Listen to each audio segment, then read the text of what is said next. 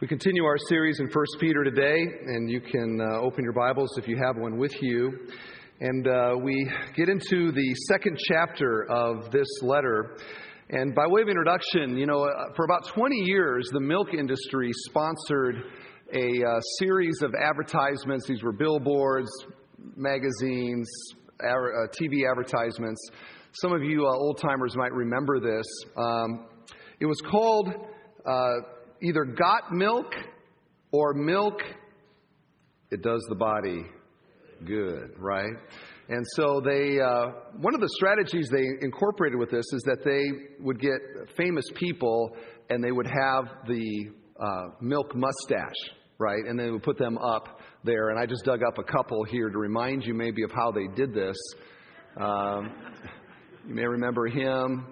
You might remember him. And they, they did a lot of a lot of this kind of thing. And the, the idea was that, hey, if these famous people, you know, drink milk, look at how successful they've been and, you know, seemingly healthy they are, then therefore, who wouldn't want to be healthy like them? So therefore, drink, you know, drink milk. Well, here's the question what about spiritually? Is the same thing true spiritually? Will a normal healthy Christian have a desire to grow. And maybe what we need in this, I got thinking, was a slightly different ad campaign for Christians.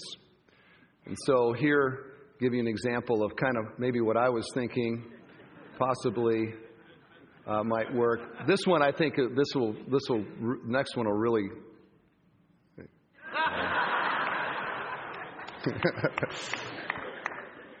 Pastor Gary Butler here at Bethel Church. What would those insinuate? Well, if you want to be like Martin Luther or, or Gary Butler, then you, you better be drinking your milk. But how do we do that exactly? Like, how do Christians grow?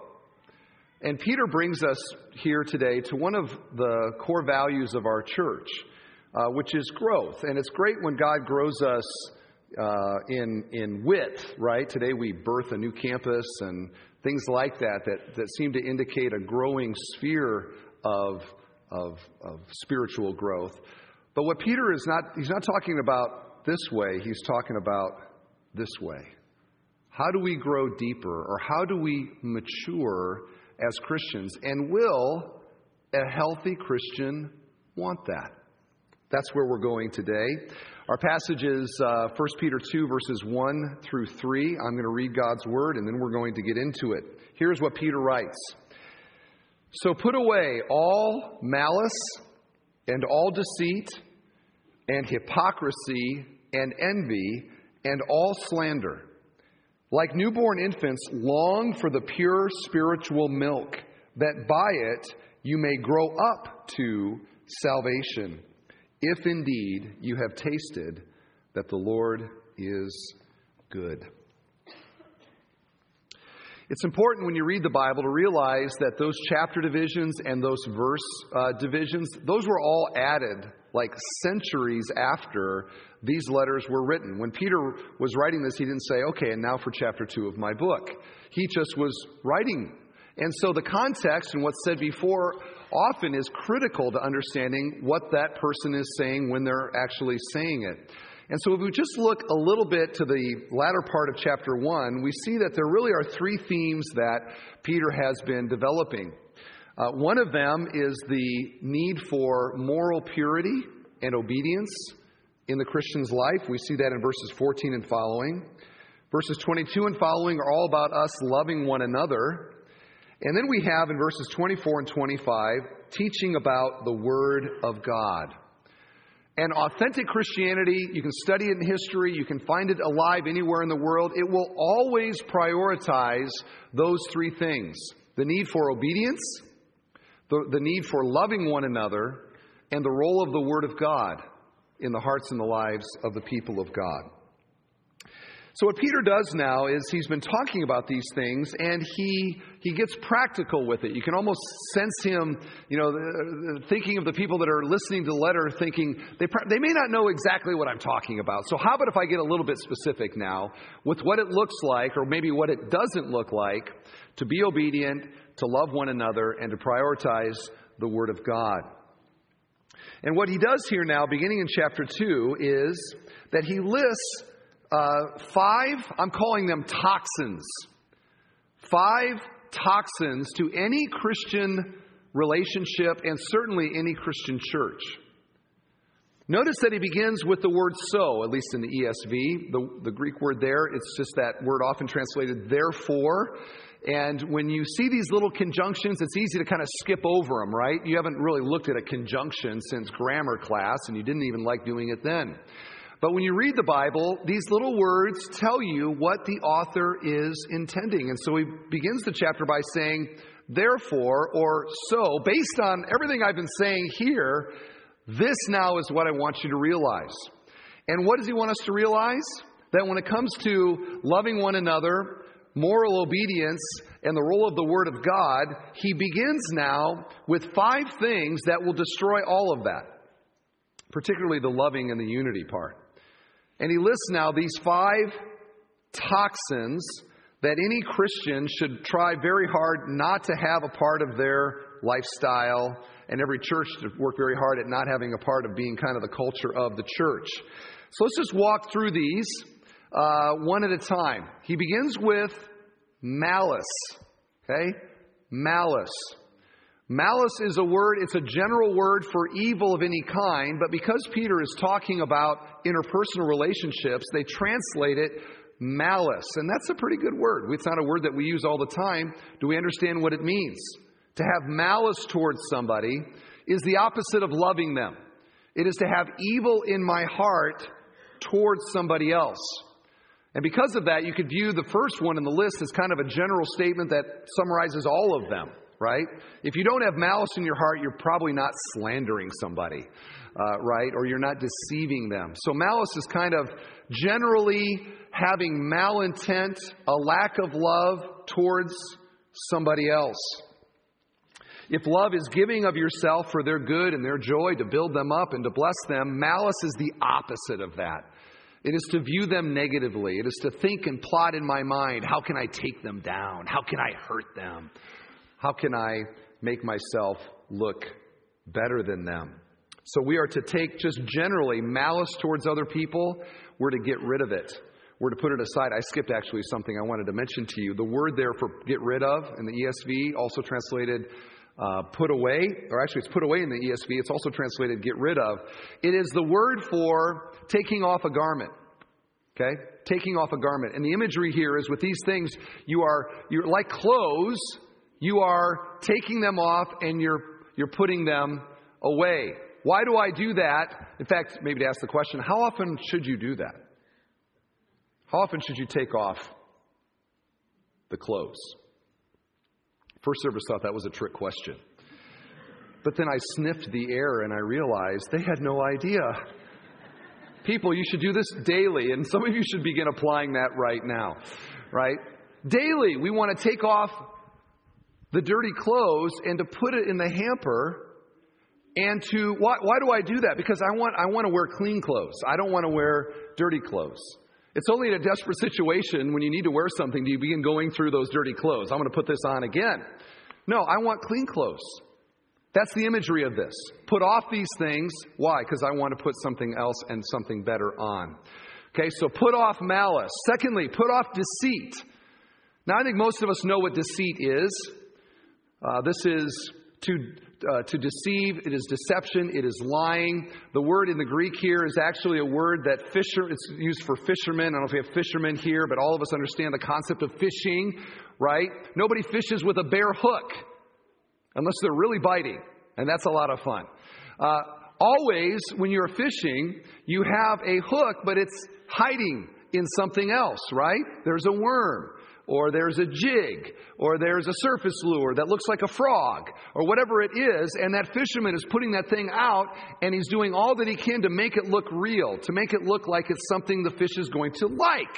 But then in the end, it's something that the fish doesn't like, right? Because he sets the hook and now the fish is on the line. The deception has done its deed. In our relationships, deceit, de- deceit is any time that we are less than honest with one another. Now, we live in a day where lying or shading the truth is almost acceptable, right? We listen to politicians, we listen to the superstars and all that. We always wonder, are we getting the real story, right? Because there's such a pattern of, of deceit. But in the church, we are freed from that. Why? Because we know the truth in Christ, right? Now I'm in a place where I don't I don't I don't want to walk in darkness. I want to walk in the light, John says. There is this freedom from having to to be deceitful towards others and certainly to use my words in a way that would be damaging or would mislead you. That is the key. He's not talking here about when you say, Oh, I think I've, I've got that appointment at noon on Friday, and then you look at your calendar and actually it was Saturday. It's not where you're like, Oh, I've got to go and I've got to ask forgiveness. But it was an honest mistake. Okay? Here's the test What is my motivation with my words? Am I using my words in some way to either mislead the other person or in some way to cause uh, for them to see me in a way that's not true, to pump myself up in front of them. That would also would be deceit. We're to put these things away. Third, hypocrisy. Now I can skip that because you never see that in church. Actually, we see it so much that we have uh, metaphors for this. It's to be two faced or to speak with a forked tongue. Have you ever heard that phrase? What is that referring to? It's the snake, right? And they got the, the end of their, their tongue. It, it can, it's got little, like, it's got two parts to it. So the, the snake tongue, it can wiggle here and it can wiggle here. It's a forked tongue. And there are some people that are really good at saying one thing over here and saying another thing over here. They are duplicit. Literally, two faced is what hypocrisy means. They are one way to these people and they're another way to these people. Is this a problem amongst, amongst Christians? It's a problem in my life. I think to be a Christian is to struggle with a kind of reality that I'm following Jesus, I believe in Him, I'm a Christian, I'm a Christ follower, but to also struggle with the reality of my humanity, right? And so some people's solution to that is to act one way here and to act another over here. Instead of embracing the gospel, which says that I am a sinner saved by grace. The gospel frees us from the need to be hypocrites, right? Somebody said the church is the only organization you have to uh, uh, acknowledge that you're a sinner to get in, and then you spend the rest of your time trying to act like you're not one, right? And so we all walk around and we're all good and we're all perfect and everything's fine, and I haven't sinned since I got saved 30 years ago. No laughter on that one.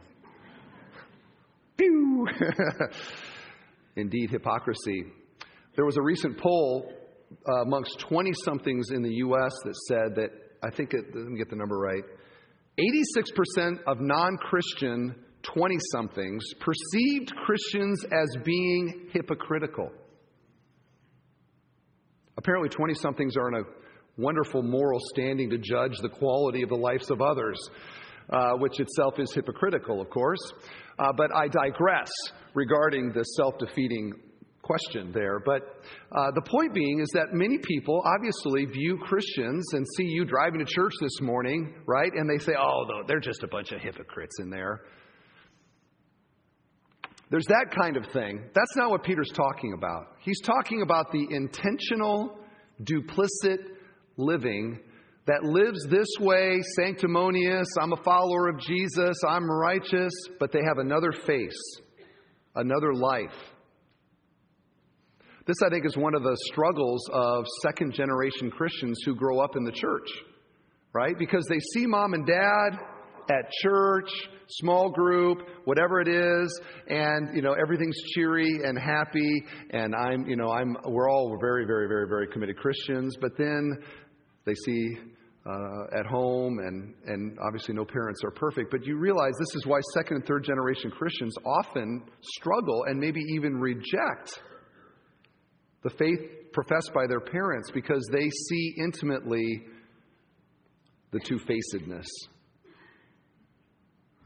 I could talk more about that. I don't have time. The point that Peter is making is that the gospel frees us from having to have two faces. We're free to be who we are in Christ. We don't have to play act. We don't have to wear a mask. We can be real and authentic. I sense some authenticity in the videos for the baptism today. Did you not? uh, that was that was uh, very encouraging.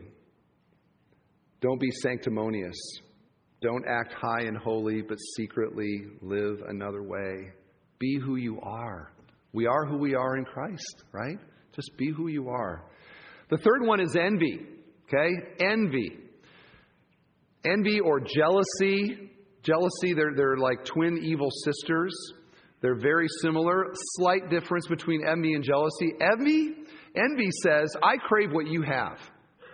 Jealousy says, I crave what you have, and I don't want you to have it.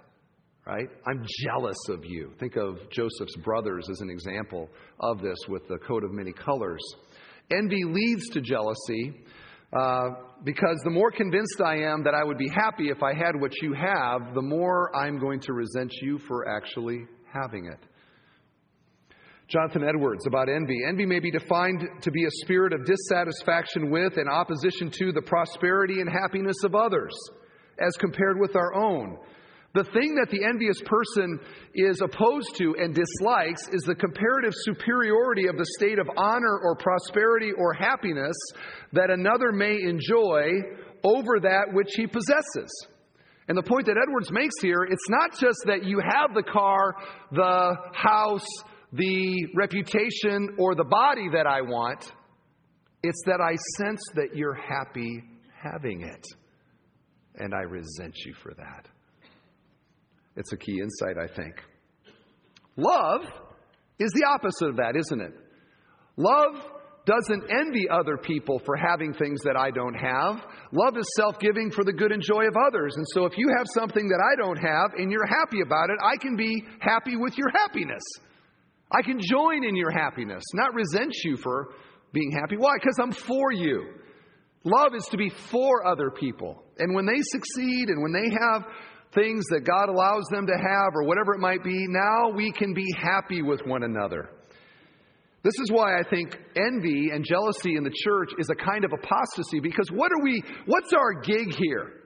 I mean, of all things, what are we saying? We are saying that Jesus is our Savior and that our satisfaction is in Him, right? Amen? That's what we believe. But when I have envy for a fellow Christian, I am saying that Jesus is not enough. I need Jesus and that car my friend is driving. Then I'd be happy. Because he looks happy driving that car.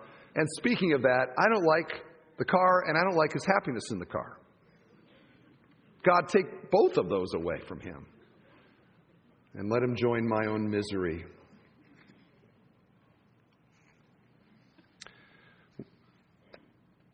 James talks about where divisions come from in the church jealousy, selfish ambition. It can divide the church. It can divide this church. Put it off, he says. Get rid of it. The last one is slander. Okay, slander. I would suspect most of us probably, we may not be able to define it, but we know it when we hear it, or we should. Slander is not speaking to people, but about people. Slander is, it can be in front of people. Gossip is always behind people's back, okay? So you can know it's gossip if what they're saying is something that that person, if they were to hear it, would think negatively about, or they would sense the way that it's being said is not uplifting or prayerful or encouraging. It's damaging. It's seeking to tear that person down, tear down their reputation. You can know if you're slandering if the person that you're talking about was to come up and to hear you saying it, and you'd feel the need to go, that's probably slander. Slander uh, is the opposite of love.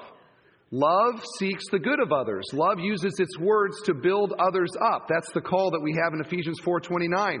Let your words be for the edification of others, for the building of them up. And that means essentially, I think, if people were to hear the person, here's a test. If the person that you are talking about was to hear the conversation that you're having, would they think that you love them? It doesn't mean that we don't we can't talk about other people, talk about life situations. That's just life, right? But the way that we talk about them, is it tearing them down? Is it dragging down their testimony? Or is it in a way that is intended to build them up? Here's another test. Do I need to do I feel the need to whisper about this? Like if you say, "Did you and you don't even know why, but your voice comes down like this, the whisper is probably an indication that this is something in the category of either slander or gossip. I ought not be doing it. Why? Proverbs says whisperers separate close friends. Have you ever had anybody whisper against you? Something not true, or maybe just half true? By the way, slander can be true. A lot of people take that cover, right? You shouldn't be saying that. It's true after all as if the fact that it's true means that I have a right to repeat it in a way that drags that person down. It can be true, that's not the issue. The issue is my motive in the sharing of this. Is it love? Am I for them? Am I seeking their good? Is my sharing of this with somebody else helpful, profitable? Or am I contributing to a kind of gossipy culture? You say, well, I can't, I cannot slander, but I can't keep people from slandering me. There actually is a great way to do this. It works with gossips as well. Tell them, that's slander. You need to repent. They will never do it to you again, right? Never. Why? Because gossips and, gossip and slander is essentially cowardice. We're called to speak the truth in love to one another. Ephesians 4 again. Okay, that's mature Christianity. When we sort of drum up our courage and in love, we go to that person, we say, hey, I got, I just, I need to admonish you on, on something. That's like robust Christianity. Gossipy, slander, Mrs. Oleson, Little House on the Prairie type stuff. You know, the young people are like, what's Little House on the Prairie? Who's Curly? Who's Billy Graham? Everybody knows Gary Butler. I digress. Uh, what are we to do with slander? Put it off. Okay? Put it off. Oh, that God would increasingly either create or protect a culture in our church free from the gossipy, whispering slanders that too often even God's people will be a part of. They say, okay, well, that's nice, Pastor Steve. How do I do that? My whole life, I've been like angry with people, hateful towards people. I've used words that are damaging to people. I follow Jesus now, but how do I how do I get over these and a thousand other things that I know I'm supposed to be striving for as a Christian. And that's this growth thing. That's verse 2 and following here. Peter, how do we grow? Again, notice what he says. Like newborn infants, long for the pure spiritual milk, that by it you may grow up into salvation, if indeed you have tasted that the Lord is good. So the picture that he draws here is of a newborn infant. And I got to tell you, I am so glad this was not planned, but in God's good providence, I am so glad that I can teach through 1 Peter after having become a father myself. There were so many times and nights, early on especially, uh, with our daughter, where this verse would come to my mind as I would see mommy and daughter doing the feeding, the late night feeding, and I would see uh, or hear, you know, uh, Kiralee indicating that uh, the time had come. Uh, children, they, have, they don't know any words, but they, uh, they communicate effectively, don't they? Right? That's code for feed me now, right? Feed me now. You ain't sleeping until I get some food in my belly. So, I'm excited to be able to talk about this. I think about my daughter in this verse. You know, one of the things that was fun with her too is that once she was able to somewhat communicate, we started doing the little hand signals. You know, you can teach babies little hand signals. And our signal for more was this. Okay? So she'd be eating and we go, more. And then she got to the place where she could go, more. So adorable. More on that in a little bit. Let's understand. Let's understand, though, first of all, what is the milk that he's talking about here? Long for the pure spiritual milk. Our first clue is what the milk produces, what it does. Notice the rest of the verse that by it you may grow up into salvation. The spiritual milk he's talking about does for the Christian something analogous to what the mommy's milk does for the infant, which he describes here as being that we grow up into our salvation. And by that, he doesn't mean that we become saved by drinking this milk. He is talking about that growth into maturity, the growth into adulthood. Like a child will grow and become stronger and taller and move into adulthood, spiritually, we all begin our our life in Jesus um, immature, right? We grow up, at least we're supposed to. And there is something about this spiritual milk that contributes to the growing, like mommy's milk contributes to the infant. That's the analogy that he's drawing. It's not a hard one, but just to make clear, to be sure, are you all with me? Okay. Now, when we see this, I think, in context, it all points to uh, and in the same direction. Look at the preceding uh, verse. But the word of the Lord remains forever. That's verse 25 of chapter 1. He's been talking about the gospel, he's been talking about the Word of God. So, at the very least, we can say the milk is the gospel of Christ, but I think more accurately, it is broader than that. It is the Word of God. It is what we call the Bible, God's inspired revelation to us, is to the Christian milk like mommy's milk is to the infant. So we can literally look at the Bible as a kind of, right?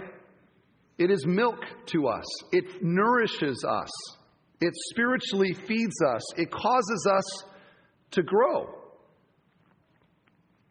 Now, don't let infants here uh, throw you off because there are other passages that talk about, like Hebrews 5, where the writer of Hebrews says, Don't be infants. You need, you need uh, meat, not milk. Or you need milk, you should need meat, is what he says there. That's a totally different illustration, okay? The people that Peter writes to have been Christians, some of them for 30 years. They are mature Christians. And yet, Peter says, you need spiritual milk. You need the Word of God. Well, not the only way. The primary, listen, Bethel Church, the primary means to growth that God has given us is the hearing, the understanding, and the applying of God's Word to our lives. Should I say that again for emphasis?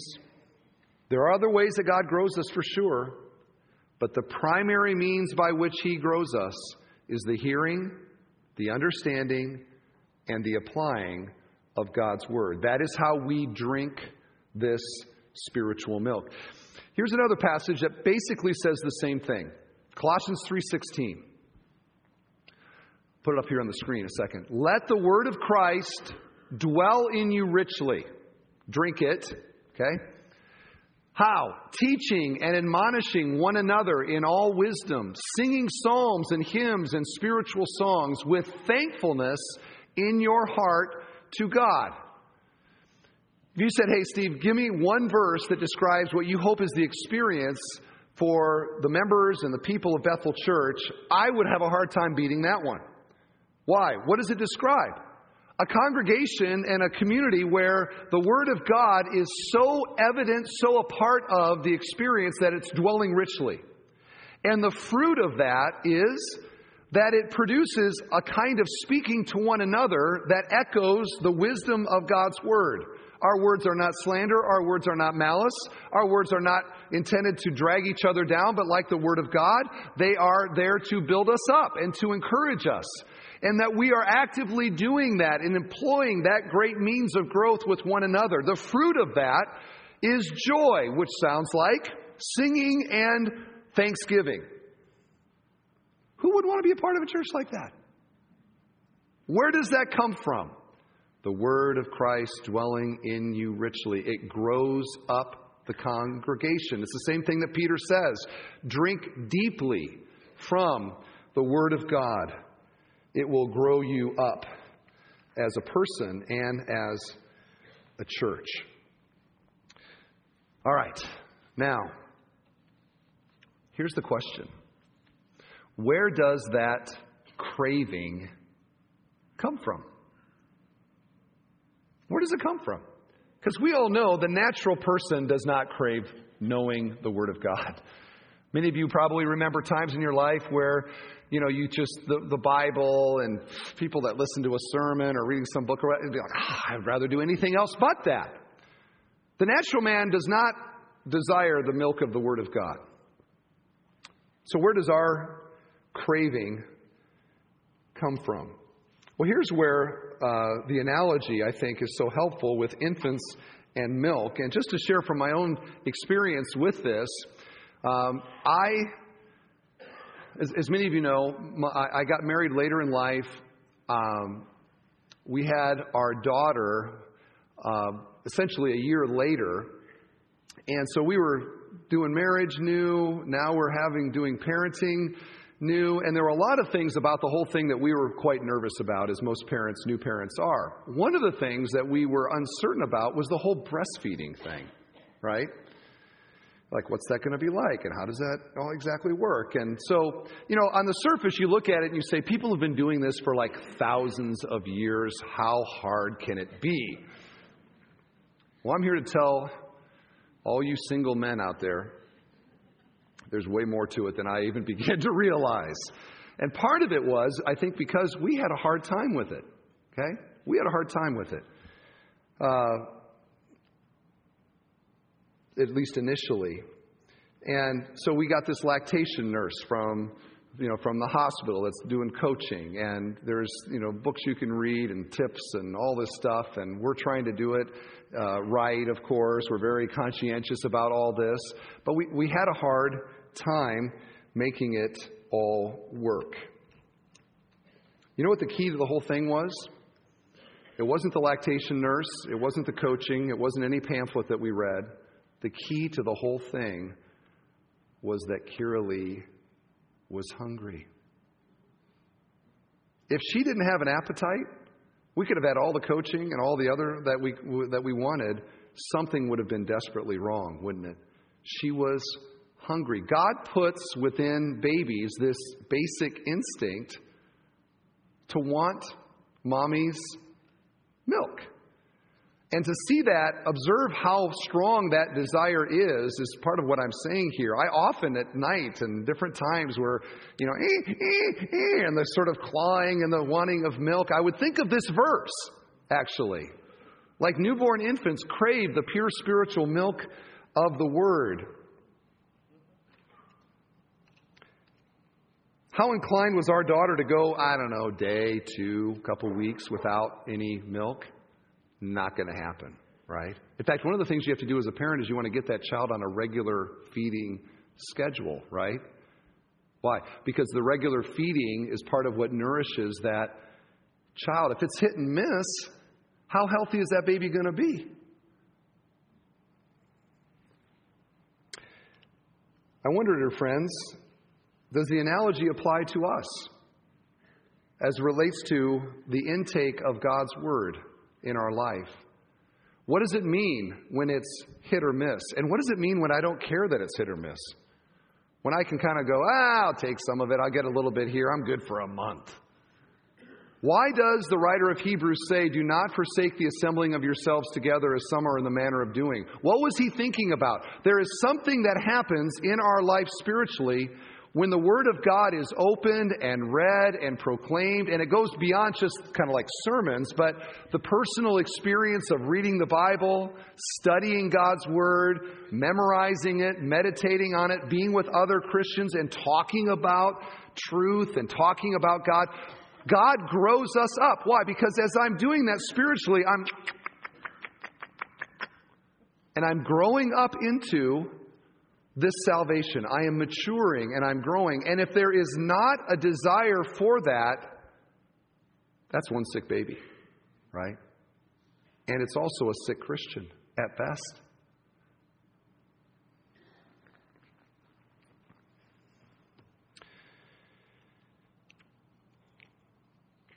What should our gatherings be like? If you listen, spirit if you had spiritual ears right before the service, what should it sound like as everybody's coming in?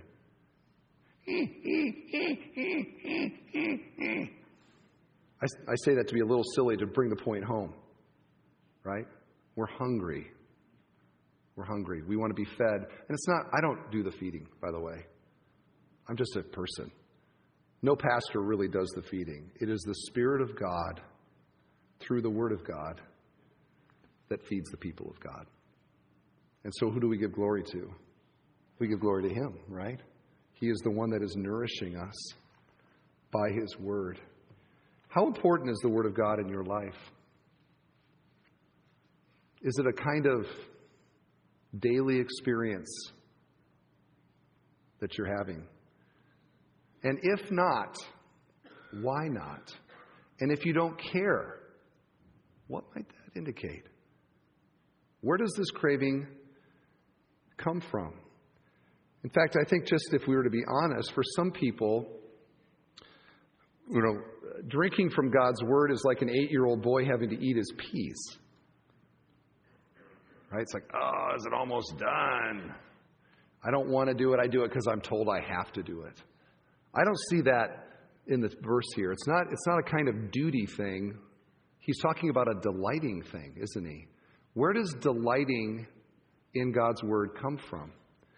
And this is where I think verse 3 is the key here, and it's kind of my epiphany in studying this passage together. Notice again, what does it say?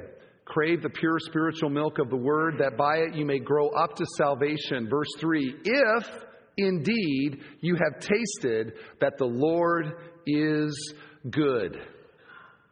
Peter here quotes from Psalm 34 8, which says, Oh, taste and see that the Lord is good. And he draws the analogy. He says, If you have tasted that the Lord is good, if you have tasted. So, what is the connection then of the longing and the craving in verse 2 with the tasting in verse 3? And what is this connection between these? And on this point, you all know the answer, you just don't realize it. I'm going to help you realize it. And to help you, I have a, a couple pictures that I want you to look at here. I'm not sure if this is effective in this service, but it definitely will be in third service today, right before lunch. But um, I asked the guys to say, hey, just put up some pictures of some good looking food. And that may not be your, your favorite there, uh, but we all can agree chocolate covered strawberries, we're, we're in good stead there, right? So maybe we'll just talk about chocolate covered strawberries a second. What is the experience of eating a chocolate covered strawberry like? Let's just walk through it a second. First of all, normally it's not sitting there in the fridge. You come upon it, somebody surprises you with it. You go to some kind of a gathering and they have chocolate covered strawberries, and all of a sudden you're like, awesome, right? You begin to think about the chocolate covered strawberry. There's a sense of anticipation about it, right? And then the time comes where you actually get to eat it. And so you lift it up by the little green things on the end. I don't even know what they're called because you want to get as much strawberry and chocolate as possible. And you bring that uh, fruit, that magical molecular combination of some chocolate bean from South America and a homegrown strawberry. Somehow God intended South American chocolate beans to magically, molecularly combine with fruit grown in Indiana. You bring it to your mouth, and you're like, this is going to be fantastic. And you take a bite, right? And that flavor comes into your mouth. And oh, how good it is. You sigh. You chew, which is the way that we kind of combine the flavors, and those two go together fantastic. You chew, you chew, you chew some more until every molecule of savor has been enjoyed by your taste buds. And then we all do what? Swallow. Yes, we swallow. Some of you don't. I've seen you eat. Um, and then what is the next thing that happens? There is desire for more. That desire is verse 2. The tasting is verse 3. And the connection is this when I have tasted of the goodness and the beauty and the glory and the mercy and the kindness and the love of God in Christ, when I have tasted of that in salvation, there is in my heart a desire for more, more. If I have genuinely tasted. In fact, we can say this when I taste something, the better it is, the more I want more of it. So that growing up for me, when, I, when my mom made liver, which to this day is my all time least favorite food, I'd, I'd rather lick Broadway than eat liver. Okay? Some of you agree. When I taste liver, there is no desire that arises in my heart. But a chocolate covered strawberry, or a blueberry pie, or a number of other things that I'll not talk about because I don't have time. Instinctively, there is more. I don't have to think about it. I want more. I want you to see the word if there. He doesn't say because, you have tasted that the Lord is good. He says, if you have tasted. And I think Peter intends that if to be a kind of arrow into the conscience of the professing Christian who thinks nothing of going weeks without the Word of God. What do we say about a child that drinks mommy's milk but then doesn't want any more? That's a very unhealthy child. That, that child is in serious trouble. What do you say about a Christian who has tasted of the goodness of God, which is the gospel? And that's all that they want. There's no craving or desire for any more.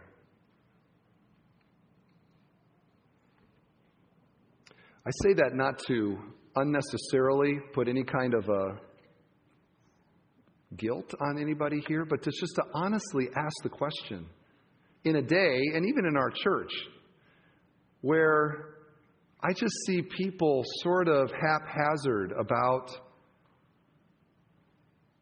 the hearing, the understanding, and the applying of God's Word, and yet resting somehow very comfortably with the fact, I must be a Christian. Why? Because I prayed this prayer, I made this profession. Okay, but in that, did you taste the goodness of God? Did you taste the love of God? Did you taste the forgiveness of God? Because if you have tasted of those spiritual delicacies, you will want more. So, this is both an encouragement and an admonition to the growing, active Christian who loves the milk of the Word of God, and a challenge to the marginal Christian about what healthy Christianity looks like. And I want to ask you, my dear friend, I'm looking around this room here, but can I hold that up like a mirror to you? And for you to look into your heart of desires and to honestly ask the question do I want more? And if the answer to that is yes, here's a great way forward. To do all that you can to drink in the Word of God, to be a person of the Word. And this goes into you know, being in the Word daily and having opportunity to talk about spiritual truth with other Christians, to milk the uh, sermon for all that you can, Christian literature, etc., etc. It's not a sermon about those things. It is an encouragement towards those things. But it is also a challenge asking the question do you crave it? And if there is no craving, what does it say about the tasting? Have you tasted of the goodness of God? So look into your heart, my dear friend. Ask yourself is there a desire for more? And might a lack of desire call you to some kind of either repentance or maybe um, perhaps like one of our baptizees who shared that she had kind of tried out Christianity, but now, my sense of it, I don't know her story personally, but now there's been a resurgence and a desire to step forward in a new chapter. And maybe that's what God would have for you. And wouldn't that be a wonderful thing? Taste and see that the Lord is good. He is good. He's tasty. He's succulent. He satisfies. Let's pursue that. Amen. Amen. Amen. I'm going to ask you to stand with me for prayer. Heavenly Father, God, thank you for this passage and all that it teaches us. I pray that we would be a church where the word of Christ is dwelling richly amongst us. Lord, create in us a desire for more, that we might know you more, that we might love you more, that we might serve you more, that we might grow up as Christians into maturity. We thank you and pray this in Jesus' name. Amen.